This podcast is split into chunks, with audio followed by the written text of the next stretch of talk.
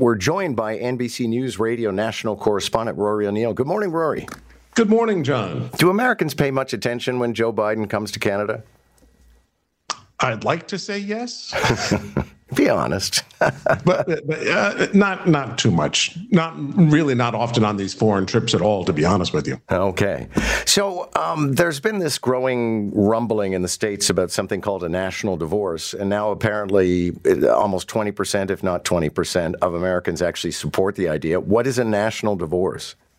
Yeah, well, this was uh, something that uh, was tweeted out by Congresswoman Marjorie Taylor Greene that uh, red states and blue states, we just can't get along anymore, and it's time to separate. So the folks over at Axios did a poll and found about 20% of Americans are actually on board with this idea of dividing red states from blue states, uh, which, you know, we had that civil war once, didn't go so well. Uh, so, there's still 80% against this idea, but even with 20%, that means 60 million Americans are on board with this idea of well, being not so United States.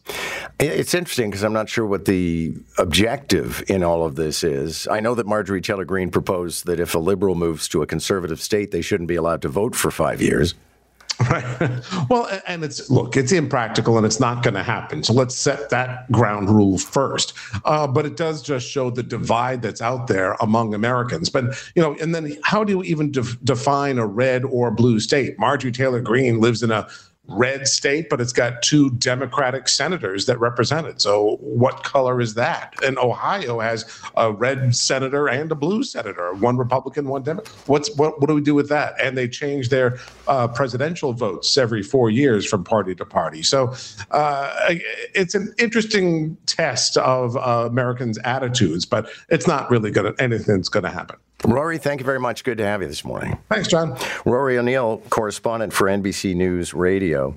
It's just another indication, though, this philosophy, and especially Marjorie Taylor Greene saying, well, if you move to another state and you come from a liberal state, you shouldn't be allowed to vote for five years. There is this presumption, and it's why January 6th happened, that the Democrats are the enemy, and therefore there is virtue in thwarting the Democrats and in providing unfair advantage to Republicans. And so, one of the examples of this would be um, Texas. Now, Texas is a very conservative state. But t- the major cities in Texas are just as liberal as San Francisco, especially Austin, for example. And right now, a lot of businesses are relocating from California and taking a lot of their employees to Texas. And people are terrified that a whole bunch of granola eating Californians are going to arrive in Texas and start voting statewide as Democrats.